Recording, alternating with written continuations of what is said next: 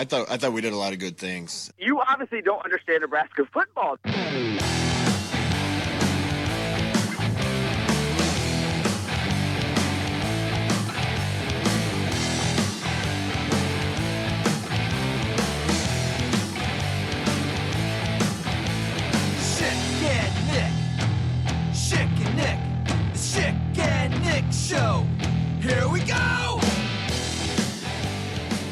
You don't understand Nebraska football, man. If you're okay with that, you don't understand Nebraska football.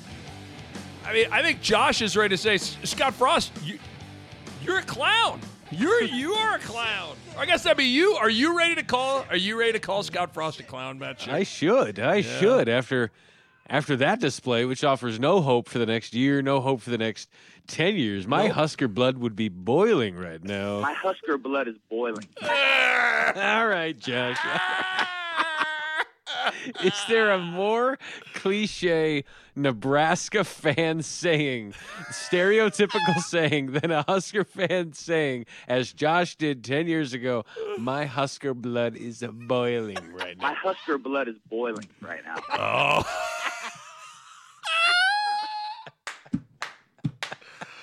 Oh no! To answer your question, right no. Oh, There's, there's not. That gosh. is just perfect. It's perfect. I mean, there's a lot of boiling going on. A lot of boiling happening right now. Boiling. Boiling. Okay, all right, Josh. Boiling. All right, fine. That's enough. That's enough. Um, well, here we are, and uh, I guess we'll dive right into it. How about Penn State, huh? Let me ask you this: Would you rather be Nebraska and just get waxed in the second half, or would you rather have what happened to Penn State happen to you? Oh boy. What do you like? You you competed, right? Yeah. You competed at the college level. I did not. I could have turned down many scholarships. Said, you know what? I could've just want to Joel pay my own way. You you could have been catching passes from Joel Klatt at Colorado. It could Could've. happened. You know. Could have decided not to. Decided against it. Wanted to take the media route. Wanted to watch the game, not play the game, just for my own personal safety. But uh, goodness gracious, like I, we'll get into the Huskers here, but uh, I think I mean- everyone wants to know your take on the Penn State Indiana. Well, thing. I mean, I think the most interesting part there there are a bunch of interesting parts of that Penn State Indiana. game. I mean, the final the final the final two minutes in overtime were there was like sixty six unbelievable things that occurred. Right. the thing that I couldn't get past is what the hell happened on Indiana's kickoff after they went for two and got it. What was were they trying to squib and he like shanked it like Matt Schick and Nick Bahe Corey Oaks once upon a time, or like what what happened? You know what it reminded me of? It reminded me of, and if there are Husker fans out there who remember this, and you can feel me on this, I believe it was the year 2000 in Lincoln, Nebraska. I was sitting there watching the game. Uh, Colorado goes up, goes for two. Javon Green catches the football for the two point conversion. They go up and take the lead by one. They went for two in the lead. They got the lead, and then I don't know if it was Jeremy Aldrich. I can't remember, but they did a they did a squib. Ah. They tried to do a squib, and he squibbed it almost to midfield, and they had like ten seconds left. So then he throws, you know, has a quick throw to Bobby Newcombe, and Crou- you know Crouch Right, does right. that, and then and then and then What happened? Josh Josh Brown kicks the game winning field goal, and I just walked out of there going, "Do we? Why are we squibbing? Why are we squibbing?" Seriously, I just the stress the stress for that Indiana kicker on the Penn State 51 yard field goal or whatever what a, it was that would have won it in regulation. I mean, I could I, his his his Hoosier blood was boiling. My Husker blood is boiling. I was going to set up that drop with my Hoosier. My Hoosier blood is boiling right now, and you totally beat me Okay. to it. okay. dude. uh the question is what was the quarterback's name for Indiana? Uh, be careful here, Michael Penix Jr. Michael Penix. The question the question is And your question is your suggestion on the question, dude. And your question is? What you know what? Actually, I, I don't even want to ask you, Schick. I'm going to ask Greg Sharpe. The question is, for Michael Penix when he stuck that that ball out, was it a touchdown or was it not a touchdown? Was it a touchdown? Or was it not a touchdown? I think it's a touchdown. Upon further review, it's a touchdown. Could you imagine what that booth would have been like? It's oh. either a touchdown or it's not a touchdown. Make a decision on whether or not it's a touchdown. I think it's a touchdown. Matt doesn't think it's a touchdown, but I think it's a touchdown. And Indiana's going to win the football game.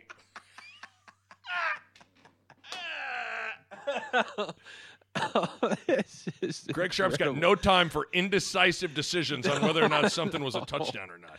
No, he He's quick like, to declare it It was like. Sunday. The same thing. The same thing happened with with the Atlanta Falcons on Sunday. So when when so when Penn State and Indiana when they're playing, right? Indiana could have won the game by just completing a pass to Hendershot, whoever his, his name is, the receiver over the middle. He drops the ball.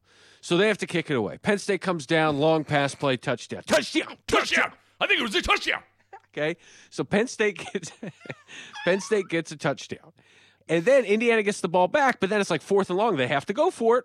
Ninety seconds to go. Right. They go for it. Don't get it. It's a turnover on downs. It's a turnovers on downs. Okay. Penn State takes over, and I tweeted out. As soon as that happened, I go, well, I better get to this quick because I'm very smart at football. I tweeted, Indiana needs to let Penn State score now. And I emphasized it by saying they need to let Penn State score, period, now, period. Whoa. Soak it up. Next play. Indiana did the ole. Yeah. Oh, Right? yeah. This was this was Terrell Davis scored against the Packers. Let him go because we got to get the ball back. Yeah. Okay, we have to get the ball back. They, w- they asked Jack Shepard's opinion in the booth. Jack, what do you think? What should our strategy be? We have to get the ball back. We have to go back. All right. So Penn State scores. You could tell the the running back Yes. was hesitant. He- he's like, "Ooh, this looked too easy. This he looks was like, like, a trap." whoa, well, something doesn't quite smell right here. he didn't know what usually, to do. I'm usually hit very hard on the way to the end zone. This, was is very a little easy. too easy. they let him score. He could have gotten the first. Could have gotten the first down. But he got a touchdown instead. it's the only time he should have just taken a first down, and that's a touchdown.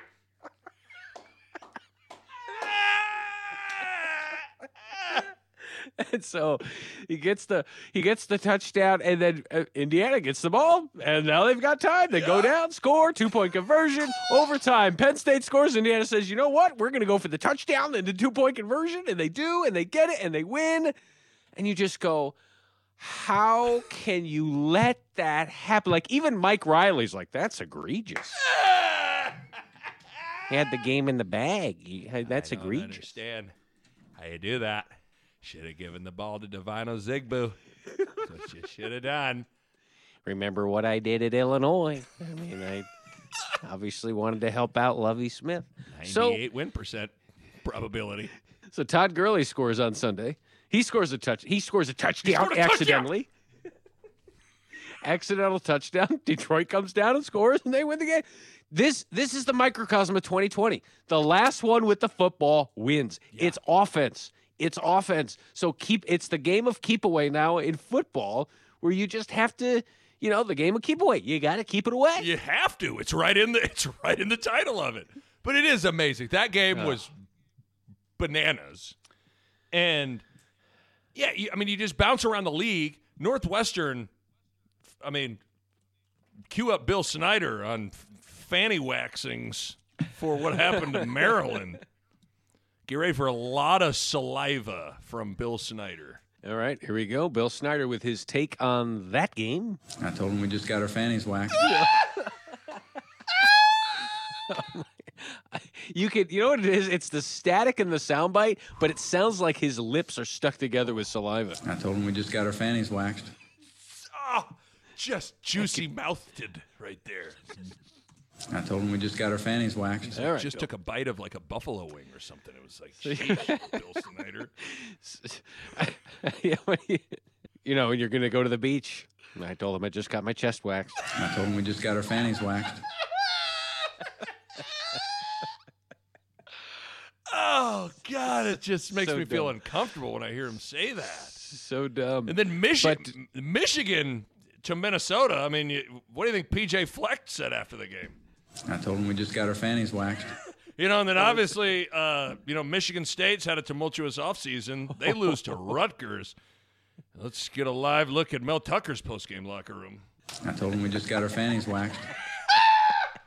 Here's the deal: Rutgers and Ohio State. Rutgers and Ohio State next week will compete, not against one another, but will compete with first place in the Big Ten East on the line. On the, Here yeah, just like we all thought it. You know, I mean, it's the Noah Vedral factor. That's what it is. When you It got is. Vedral on your team, anything's possible. You, know You what think Noah Vedral was scoreboard watching, going, hmm. I'm gonna, I'm gonna call all my uh, Husker former Husker teammates and tell them they just got their fannies waxed. I told them we just got our fannies waxed. Who Ridiculous. you would have made a lot of money in that you know Noah Vedral would get his first win at Rutgers before Nebraska did. People would have been like, huh? What? Who? I'll bet you on that one, When? you know? So anyway, I guess your we'll Big go back. Ten update.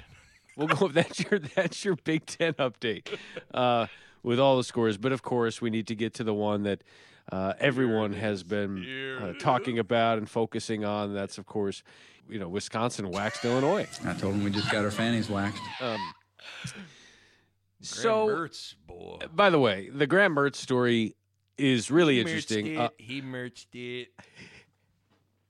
okay, I just want to I just want to confirm that you just did a he missed it Yeah. Oh, yeah. with a he mersed it. Yeah. It doesn't make any sense, but it works. Okay. I like it. I like it. It's it's fun. Yeah. So the COVID test, he mer- he merged it. He merged it. Oh, oh we got him might have a little COVID. You missed it. You may went over your head then. Oh, it went over my head. Okay. So uh, we hope, for Graham's sake, that it comes back uh, negative. That it's a false positive. We we hope that. This is one of those things that you just say. Here, here, here we are in 2020, where if you test positive, you're out for 21 days, and now Wisconsin's going. Well, I guess maybe guess maybe this isn't what we thought it would be. This is not uh, this is not ideal. Like I I'm going to I'm just going to assume and I hope that it comes back that that's not the case because it's just not it's not good for anybody. If Graham Mertz is sidelined for 21 days, yeah, it's great for Nebraska and their chances of winning this week, uh, if if that's the case. But like you know, the integrity of the sport, the the Big Ten, and just the optics of everything, and the requirement of sitting 21 days. Like we were sitting here talking about, like as soon as there's a big name that has to sit, they're gonna go, "What are we doing? Right. What the heck are we doing?" Right. Wisconsin starting quarterbacks out for now half, pretty much half of the year. Are you kidding me? And the question I have is is you, you really start to scratch your head at like that's why you hope it's a false positive Right. of how you know if you're getting tested every day and I thought I heard Frost talk about how on Friday before they traveled they were going to get tested before they got on the plane and then tested again when they got to Columbus. So I have to assume that's kind of standard protocol where I I, I got to think that Graham Mertz was tested on Friday twice.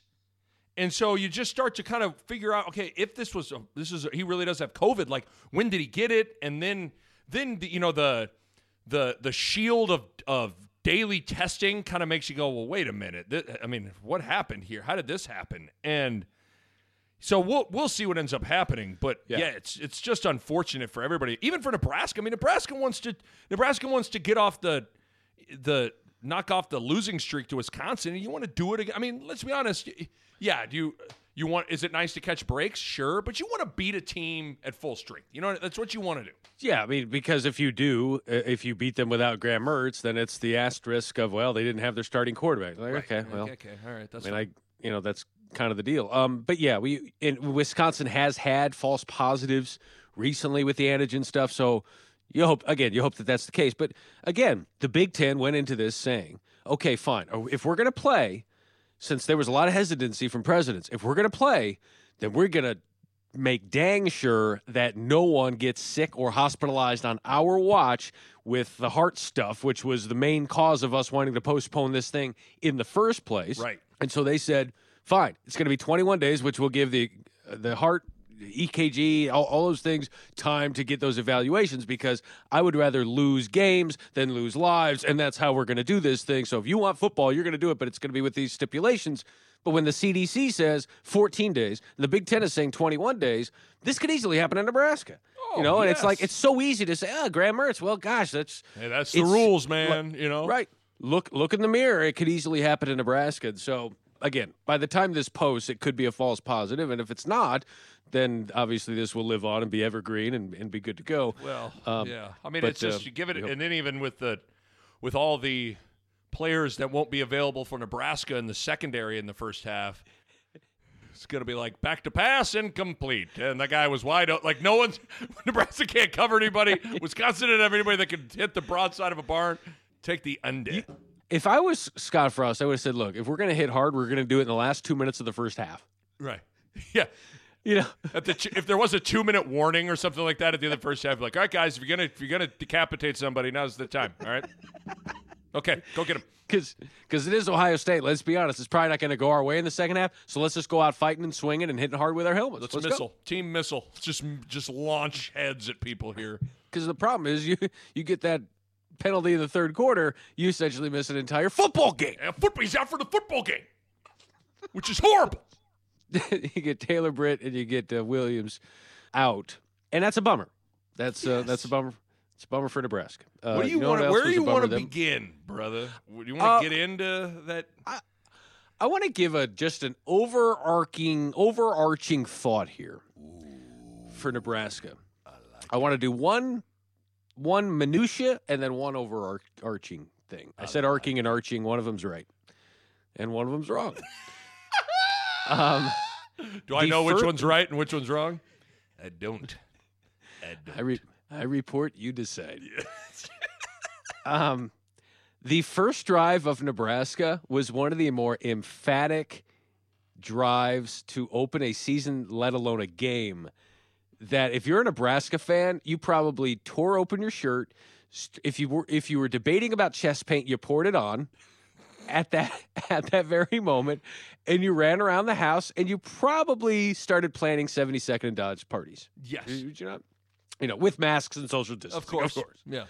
But that was as emphatic and surprising and awesome a drive, a chest pounding drive. So that was my one minutia, one like just want to comment on that one thing.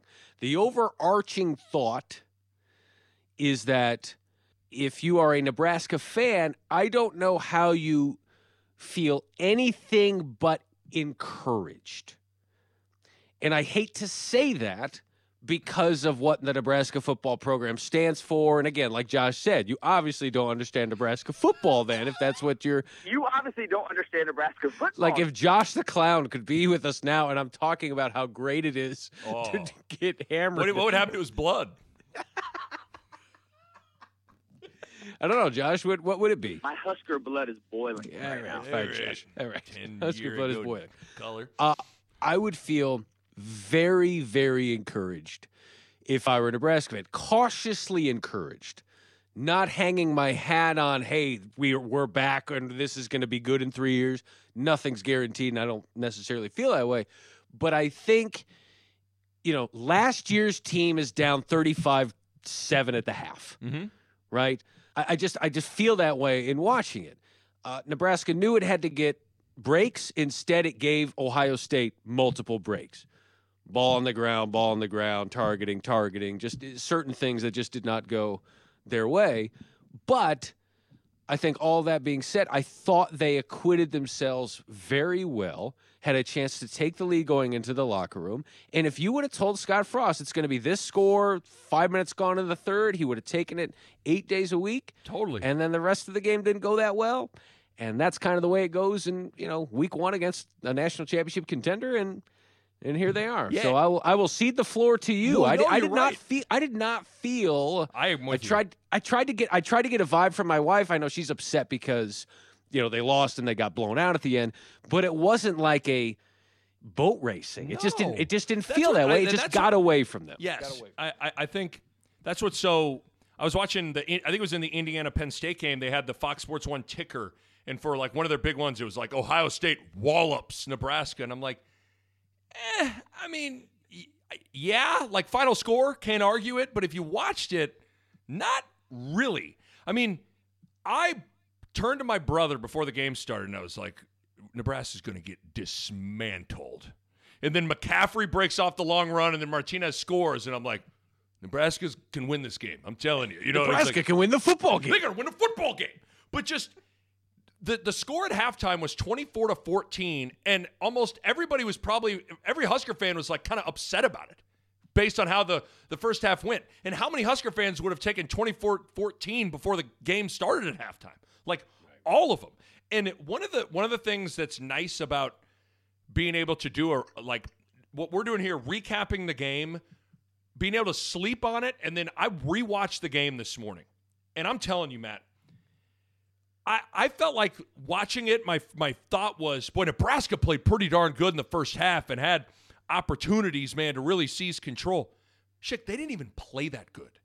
Mm. You rewatching the game, they had so many self-inflicted, totally in their control mistakes and issues that made it so I mean they were let's let's be honest they were never going to win that game right it just they were never going to win the game but I couldn't believe going through the the first half how many moments where you're like man that was an unfortunate break or boy if Nebraska doesn't shoot themselves in the foot like just running through it feel like Nebraska's defense on the first drive they got Ohio State to fourth and 5 and I mean could have got off the field on fourth down didn't.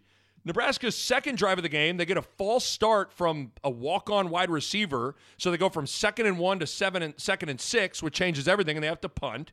Uh, you know, th- th- there was on the third drive for Nebraska, Martinez has equipment issues and has to go to the sideline, so Luke McCaffrey has to come in the game. Luke fumbles the snap on second down, which gets them into third and long.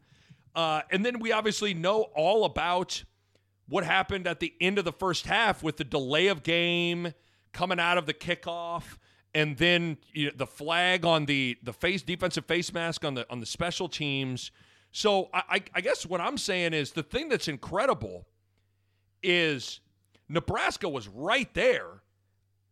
I did in the at the end of the first half they didn't even really play all that great which is really encouraging considering the opponent but it's also frustrating because it's also the there's the other side of this coin. It's also the same old Nebraska, right? It's the mm-hmm. same old Nebraska that just can't seem to get out of their way.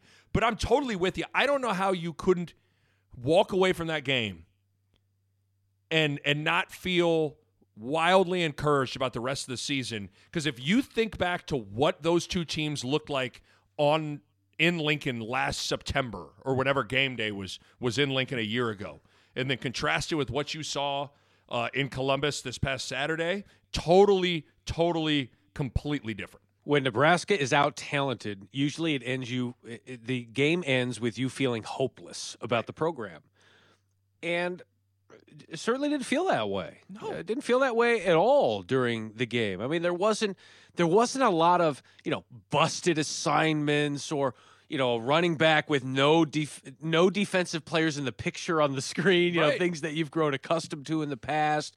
You know the, the the turnovers are obviously going to be a, a huge deal but that was a that was a 45-17 game. You take out that last touchdown it's 45-17 and in all reality should have been no worse than 45-24-ish type of thing. And i you know going into it i would have definitely taken nebraska plus 26 and a half and i would have been wrong but i would have felt like i was right. Yes, i would have felt like i was on the right side agreed. of that watching watching that game. And so yeah the delay game at the start of that, that one drive it's like what you know how does that How? you know s- something like that happen? Like uh, we were doing uh, i missed the first half so i had to go back and rewatch it because i was coaching my son's little league game and I use this analogy because it's what it's what happened. Like we're playing a good team in this little league baseball game. It's ages nine and ten. I'm coaching my son's team, and this other team's pretty good hitters. Pop fly to pop up to our first baseman. Doesn't go back for the ball, drops right behind him. Another one, throw a, a put out at second base. Kid drops the ball, they get another free out. They had about five or six free outs, and it's a good hitting team. If you're going to give a, a team that could be considered better free opportunities, you have zero chance to be competitive in that game.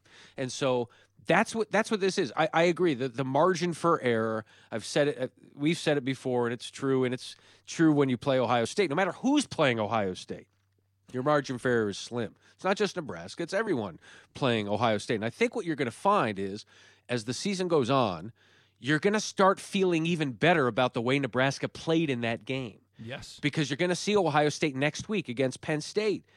A- And you might see Ohio State jump out to a big lead. You go, well, that didn't happen to us Right. you know and, and- i think there'll be different aspects of that as ohio state and i think they're going to run the table they're just so much better than everybody that they're going to play but that you can hang your hat on that as, a- as a nebraska fan i just Yeah.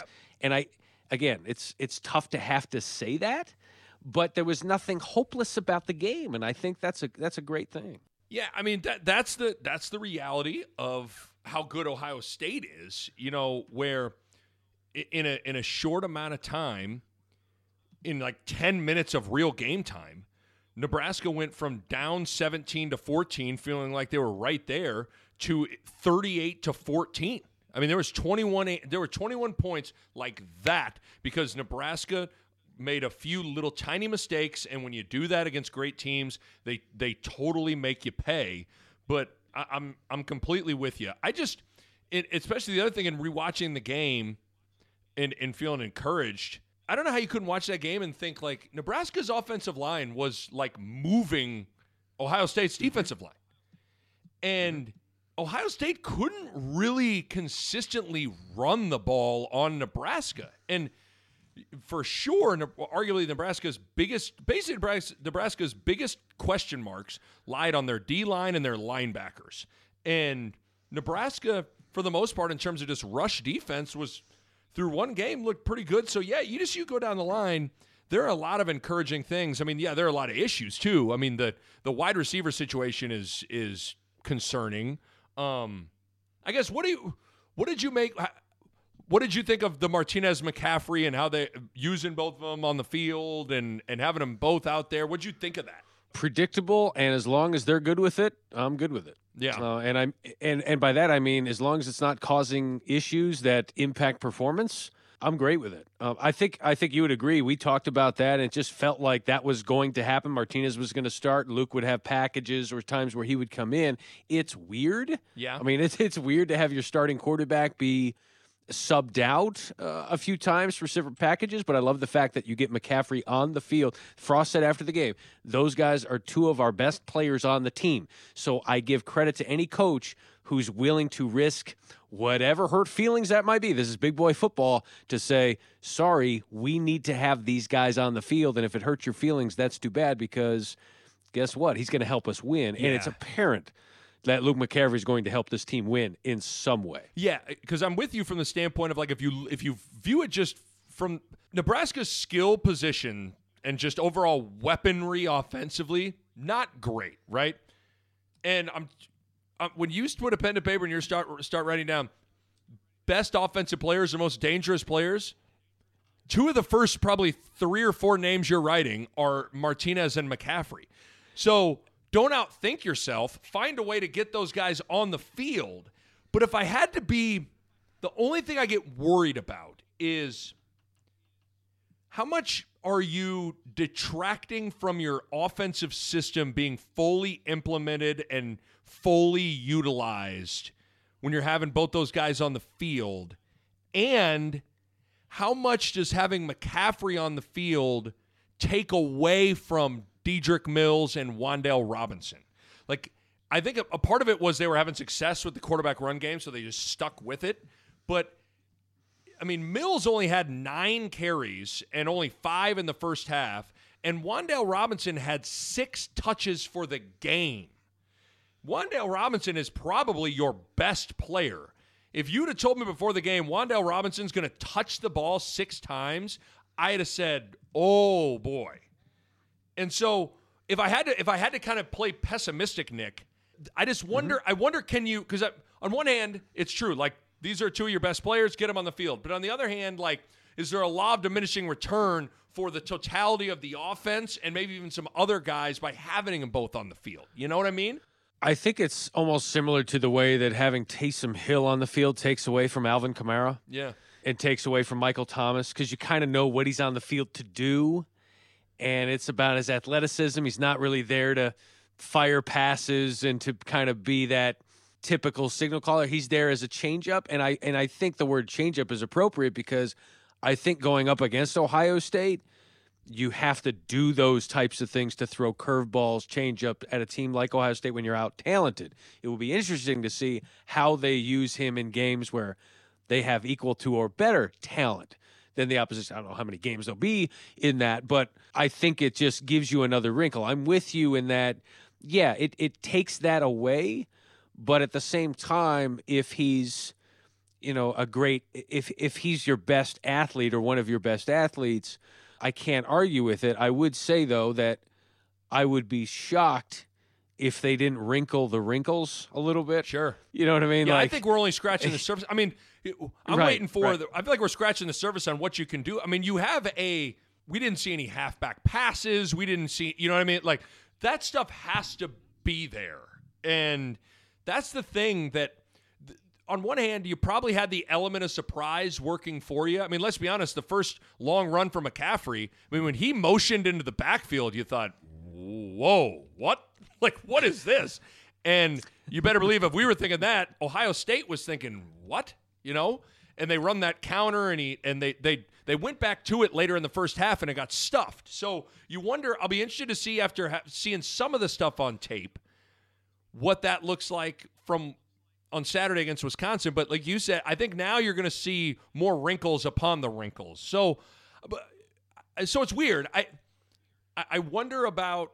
It's just so unconventional that maybe it's on me to get used to it. You know, because I was thinking about it. I feel like I could. Uh, right now, we're looking at each other through FaceTime. I feel like I can look you in the eye and say, Luke McCaffrey's maybe the best runner of the football on the team. And if he's the best, if he's the best and most dynamic runner, it probably behooves you to get that guy tw- 10 to 15 carries a game. Yeah, I mean he's he's your Dedrick Mills, he's your Wandale Robinson. He's a lot he's a lot of what those guys are and what they can be because he's he's just a great athlete who can do that. I mean, it was obvious when Scott Frost was talking leading up to the season like we're going to find a way to get him on the field doing something. Right. But you don't want him on the field to be predictable, right? Like you don't want it to be okay. We know what's happening here because of this, and that's why Scott Frost gets paid a lot of money to think Sure. in this chess move th- three steps ahead to try and keep defenses on their heels when he's on the field. But I there there is something exciting about him being on the field, Oh, man. right? Yes. And if you're feeling that as a fan, I can't imagine what it's like in the huddle when you're like, okay, here we go, something special might happen here, and I just wonder what goes on in Adrian Martinez's head, right? Yeah, and and I wonder what goes on even in in Wandale Robinson's head or in Right, Dedrick Mills' head. You know, like Right, right. th- this is just th- this is just the reality of how things work on a team where you can be the most unselfish person but have selfish thoughts. And it's on you to maybe try to get over some of those thoughts because I, I mean I can't imagine Mills left that game feeling good about his involvement.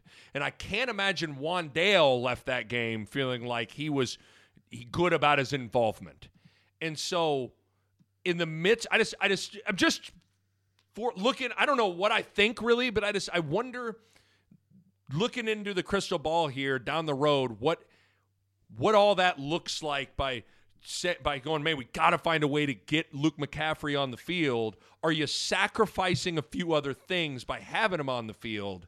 And does does that outweigh the positives that he brings? All questions that are going to be interesting to see how how it plays out. And I also think knowing that Ohio State has what they have defensively, that the last thing you want to do is, you know, give Wandale Robinson 12 to 15 touches Right, and get banged up when up. you've got winnable games coming up, you know, like And I don't I don't mind either. I've always been quarterback quarterback run plays are safe plays. They're effective. Like if if that's if that's going to be a staple, in unless you're Nebraska- fumbling the football. unless you're, you're fumbling, yeah. Other than that, other than that issue, but if that's going to be a big part of Nebraska's offense, just a boatload of quarterback draw, zone read, ju- like I like that. I, I like it a lot.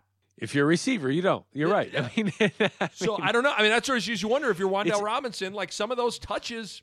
I mean, they you know who they used to trot back there at running back last year? Wandale Robinson. it's interesting that you say that because this, if you go back two years ago to what this offense was with Adrian Martinez and what you thought it could be two years from now, you would not look at this office and go, "Yep, that's what I thought." and that and that's what I'm saying. Like, and that's why I don't know what I'm. I'm just thinking this Yeah. out. Like, we, we do this in sports sometimes. Like, you you have to have a thought and stick with it forever. Right. Right, now, I'm like, I don't know. I don't know what I think of it because I just I'm totally with you. Like, is this what you envisioned everything to look like? Like Two- Martinez was a recruitable piece. I want to play with this guy. Right. And now he's now it's not necessarily that. He's almost a complimentary. He's not a complimentary piece. He's the quarterback at Nebraska, but it's just different. It's a different feel than what you thought. Like two years ago, you said two years from now, this offense is going to be X, Y, and Z, and it's really not. It's It- not. it- well, and, it's and the, really changed. And the biggest reason why is Nebraska has up until this point, and I say, and up until this point includes the first game of this year. It can change moving forward. Up until this point, Nebraska has whiffed on wide receiver recruiting and wide receiver development. When you're having to trot out for your starting wide receivers in year three, Kade Warner, South Dakota State transfer Levi Falck, uh, some the guy that got the false start on second and one, Lure, L I E W. I've never even heard. When, when those are your wide receivers, Matt, you got a problem. You know, Omar Manning, where are you? Marcus Fleming, where are you? Alante Brown, where are you? Zavier Betts, where are you? Jamie Nance, Demaria Houston, where where are these JD, guys? JD Spielman. JD Spielman, JD Spielman's in Fort Worth, Texas. Like I, I said this to Bo earlier today, and here's what's scary. Through one game, I feel like I I can say Nebraska's wide receivers were better last year. And that's a problem because you could a lot of people said the biggest issue with last year's offense was bad wide receivers. And so when you don't have anybody that can extend the field, take the top off a defense, get open. Now again, we have to take it with a grain of salt who you're playing against. But when you don't have that, you maybe do got to get gimmicky and gadgety and bring in and Luke McCaffrey and do a lot of those things because we ain't you ain't gonna just throw it down the field to anybody right now. And if Omar Manning is not, I mean, if if he's not available, this the, you're right. I mean, you go down the list. You know, what's Alante Brown going to be? What's Thomp, Tompkins, Tompkins, however you want to call it, going to be? And you don't get Nebraska doesn't get anything out of their tight ends anymore. Yeah. And eh, so, Yeah, you. I mean, you. It's just it's been fr- it's been. Yeah. Anytime they've gone to the JUCO route, it has worked out. They got Greg Bell in year one, number one JUCO running back. Guy transfers after like three or four games. Uh, Jaron Woodyard was one of the top JUCO wide receivers. He's a track guy. Never did a dang thing. Now you get Omar Manning. I, he didn't even make the trip. He was your prize jewel, number one JUCO wide receiver you know, and that you then to throw another guy in there, it's not JUCO, but Maurice Washington. Maurice Washington was supposed to be a huge, dynamic, electric, game breaking, game changing skill guy that you could put him at running back. Uh, two years ago at Wisconsin, they split him out at wide receiver. He is no longer with the program. A bit, let's be honest, Nebraska's program under Scott Frost is going to sink or swim with its offense. And in order for your offense to really peak, you need multiple skill guys. I mean, look at Ohio State. I mean, I know it's not, at, but like they have just weapons all over the place. and in what college football and football as a whole is and is turning into, is if you don't score 35 points a game, you don't stand a chance. You don't have a prayer. Not, and that goes for is- Bama, Clemson. That you you don't you're not going to win. Bama couldn't stop Ole Miss, Right. Right, defensively, and that's Alabama. And so the concerns about Nebraska's defense, it's like as long as you're not blowing coverage, we'll take it, Yes. type of thing, right? Yeah. As long as you're playing assignment sound, we'll take whatever happens. We just got to score 35, 40 points if you're Nebraska. And yes, you're right. Things have gotten to the point where you have a quarterback filling roles that receivers should be filling, that running back should be filling. You just don't have the personnel. You go to the Ohio State side. Garrett Wilson is going to be a star. Yeah. Chris Olave was like a diamond in the rough, but a fairly highly rated Right. player too. Julian Fleming is a five star who caught one pass. He's going to be a star. And then Jaxon Smith-Njigba, who makes that catch, toe taps. It's something straight out of the Matrix. Yes. And you look at Nebraska and you go, we don't have anyone who could toe tap regularly No. without the ninja. Yeah, it's you. Can, but I mean, seriously, Nebraska threw the ball down the field one time that game, and it was to Vokolek, the tight end, and it almost got intercepted. And so, I, I don't want to get like. Th- There's overall, like everything we just said up until this point is true. Like there were a lot of positive things, and I don't know how you couldn't leave feeling encouraged. But that uh, Nebraska still did lose 52 to 17, and they still are a team that has a lot of issues. And I just I look at the weaponry offensively. And I think it's severely lacking on the perimeter at the wide receivers. And I wonder, and I think Frost is having to get creative in trying to mask that. And I wonder what all that ultimately looks like.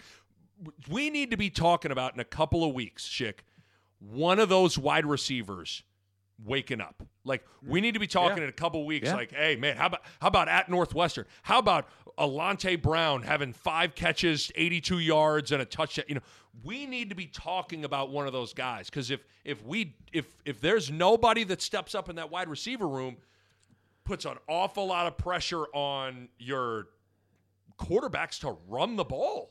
and Frost said after the game, you know, you play a team like this, eventually you want to get to a point where you have upperclassmen leaders looking the other team in the eye, going, "We got this. We're going to take this."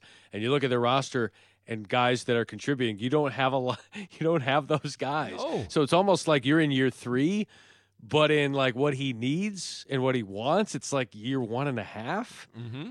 And that's not a very comfortable spot to be. So, but all that being said, you have all of that, and you almost had the lead in the at halftime. That's it. right? So that's what's so, amazing about this. Like all the th- that's what I'm saying. Like all the things we just said about the lack of, of weapons, and then you just if you go back and rewatch that first half, you're going to realize Nebraska shot themselves in the foot a million times, and they had the ball down three with three minutes left, and threw up on themselves for the next final three minutes, and then the first two drives of the second half, and before you know it, it's 38 to 14. You know, and so two things can be true at once. You know, you, you you sit there and you're like, man, this is encouraging, but you know, until Nebraska until Nebraska gets loaded with talent, they got to be off the charts at details, minimizing self-inflicted wounds. You're never going to have a perfect game and a perfect team, but man, you you cannot especially against Ohio State, but even this weekend against Wisconsin and then Northwestern and then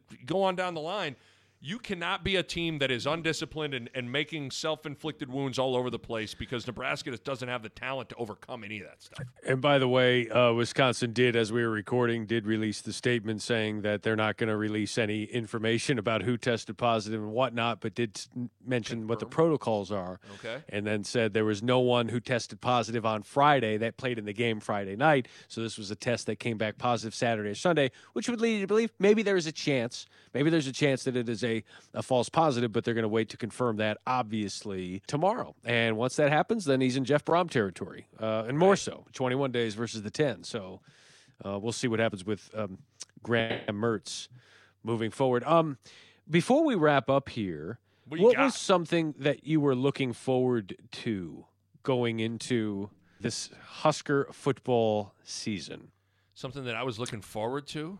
with this show? Oh, I mean, I don't think there's any question that when I woke up today and I rolled out of bed, the first thing I thought about was Scotch Frost. All right, boys, let's hit it. After games, coaches get drunk on emotion. Uzbekistan Coach Frost is no different. in the Big 12, uh, excuse me, Big 10. The Schick and Nick Show presents another edition of Scotch Frost.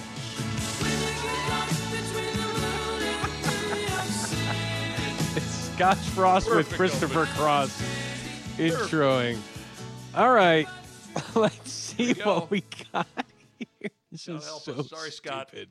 This is uh, Scotch Scotch Frost on just what it takes to uh, to beat a team like that? Uh, to beat a to beat a team and to, and to take uh, kind of take control of the league and your destiny and be able to win those games, you you need some veteran guys that are able to um, look those type of teams in the eye and and go out and whip them. And I think we got a lot of guys that are are ready to do that, and we need some more. Whip I 'em. love to go out and whip 'em. Look those type of teams in the eye and and go out and whip them. That's my favorite thing I've heard in a long time. We might have to redo the intro and include "Go out and whip them." and go out and whip them. All right. All right. so drunk. All right. Uh, let's see. Scotch Frost continues here with uh, what about the targeting calls? He was asked here. God, I know you can't comment on the calls directly, maybe, but just the rule in general about Deontai and Cam having to sit out the next half. Is there a way that could be revisited by the league uh, before then, or what do you know on that? I have no idea, and and I'm not going to say anything now other than on, on the field. It looked to me like Deontai hit him in the chest with his shoulder, but um, you know that that's just me seeing it live and in in the uh, stadium big screen. So. Um, Hopefully, we can have some discussions about that. We'll see where that goes. We got we gotta we gotta play smart as a team, and and um, you know the the other one certainly wasn't violent, but it it was a dumb play, and, and we need to fix those things. Wow. He's great. He's great drunk, isn't he? I didn't know this would happen. Hopefully, we can have some discussions about that. We'll see where that goes. Discussions. The most drunk uttering discussions ever. All right. Oh, All right. Let's see here. All right. Uh, I got one more here, and then we'll we'll get out of here. Uh, this is uh, Sean Callahan about just you know the game getting away from you a little bit. And Coach, obviously uh, didn't go the way you guys wanted, but what did, what did you like about your team's performance today, and, and how did things kind of get away from you guys there in the third, fourth quarter?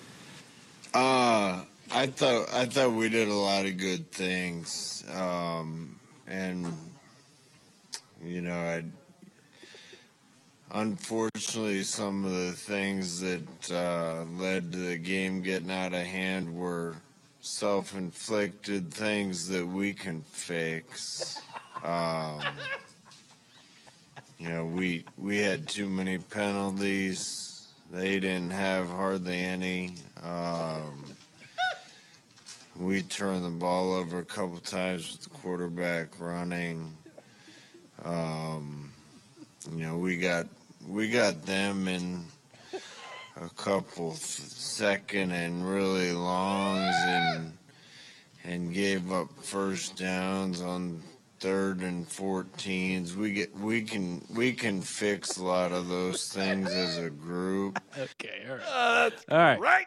One more, and this was my it was a great exchange, but it's even more great even more great with a uh, with a Scotch Frost here. It's Mitch Sherman asking a question. Hey, Scott, you talked uh, late in the week about being interested to see how your guys would respond when Ohio State hit them in the mouth a little bit, and you know that moment kind of came at the very end of the first half. Um, how do you how do you address that? How do you you know what's your, what's your response to the way that that um, those few minutes? Yeah, I think it hap- I think it happened. I think it happened before that. It was. Uh, are you by yourself? I'm sitting in the press box. Uh, by yourself? I don't know. There's uh, I don't know, 20, 30 of us up- of us up here. Oh, okay, gotcha. Um, I see. Uh, I thought they, you know, th- that happened earlier than ear- than late second quarter.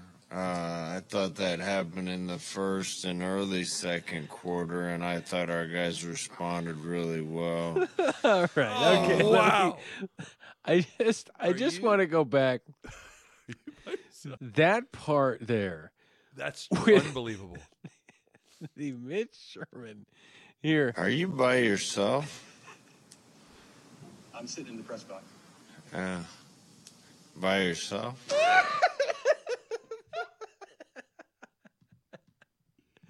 That's a oh, coach that was in a, he, he was in a good mood. Are mood. you by yourself? I think if you're Mitch Sherman, you got to take great comfort in like, even after a loss, Frost was concerned about Mitch Sherman's whereabouts He and was. if he was lonely. Mitch, I'll come up and we'll hang together, bro. Are you by yourself? There's room for you with me. You don't gotta be by yourself. Come with me, man. Hey, I'll take you out. Like that's pretty much what it felt like. You sitting by yourself, like a hammered guy at a bar, being like, "Hey, man, you sitting by yourself? You can. Are you by yourself? You can come over here, man. Sit by, sit, sit with me. That's By yourself? Oh man. Well, Scotch Frost is uh, is here to stay. I don't I know how it. often we'll do it, but it was. Uh, I think we just needed a little bit of that uh, to get through this Monday and uh, like this that. week, and uh, we'll see if Nebraska can get to uh, one and one Yeah. here. Uh, let's just assume Graham Mertz plays. Let's let's go into the assumption Graham Mertz plays because before the season, I believe they would lose to Ohio State and beat Wisconsin. I will stay there and say they will beat Wisconsin. Th- I, I'm talking like Scotch Frost. I feel like Do- I'm drunk right now. I'm I like, feel like they're gonna beat Wisconsin. Are you by yourself? All right. Hey man, I think the Badgers are okay. They're not great. like what? I know. I feel like I'm drunk right now. Okay, I gotta shake it out. okay, I'm okay. I think I think Nebraska uh, wins the game. If they don't, long season ahead. Uh, I'll say they win this game, and uh, with Graham Mertz uh, playing, and I will say it's 24-20. I think they're gonna win. I think Nebraska's gonna win the game. Um, I think, you know, even if Graham Mertz plays, I'm not ready to. I mean, he looked great against uh, against Illinois. I think some of that is Illinois. Just like I think some of Nebraska's pass defense and getting all concerned. Some of that's also Ohio State. Uh, I mean, Wisconsin, how they play is they want to run the ball, and they didn't really run the ball great against Illinois. Uh, I feel good about. I I saw a lot of encouraging things from Nebraska against Ohio State. I think Nebraska's going to win. I think Nebraska's going to win. I'll say. Uh, I think they're going to win 28-17. 28-17. gonna- Well, I thought, whoa. I think they're going to wax their fannies, Doc. You're gonna. and your prediction is. And your question is? well, my my Fanny prediction wax. is that I think I think Wisconsin's going to get their fannies waxed. I told them we just got our fannies waxed. Oh, Just so much saliva in Bill Snyder's Very good. mouth. Yeah. All right. Well, uh, we're done. This was our first uh, game week, uh, I guess, recap, Yeah. which is good. This has been good. fun. And, I uh, enjoyed this. Yeah. By the way, uh, continue to, uh, you can email us, laugh at chickendick.com. You can uh, subscribe, rate, review on the Apple Podcast or Spotify, wherever you find your podcast. If you ever have trouble with those, feel free to not email us and let us know. and have fun. Find the t-shirts at Triple B Printing. That's BBB Printing. Get your uh, Chick and Dick Show t-shirts. And uh, unfortunately, Nebraska lost, and this podcast is and Nick. Schick and Nick. The Schick and Nick Show. Here we go.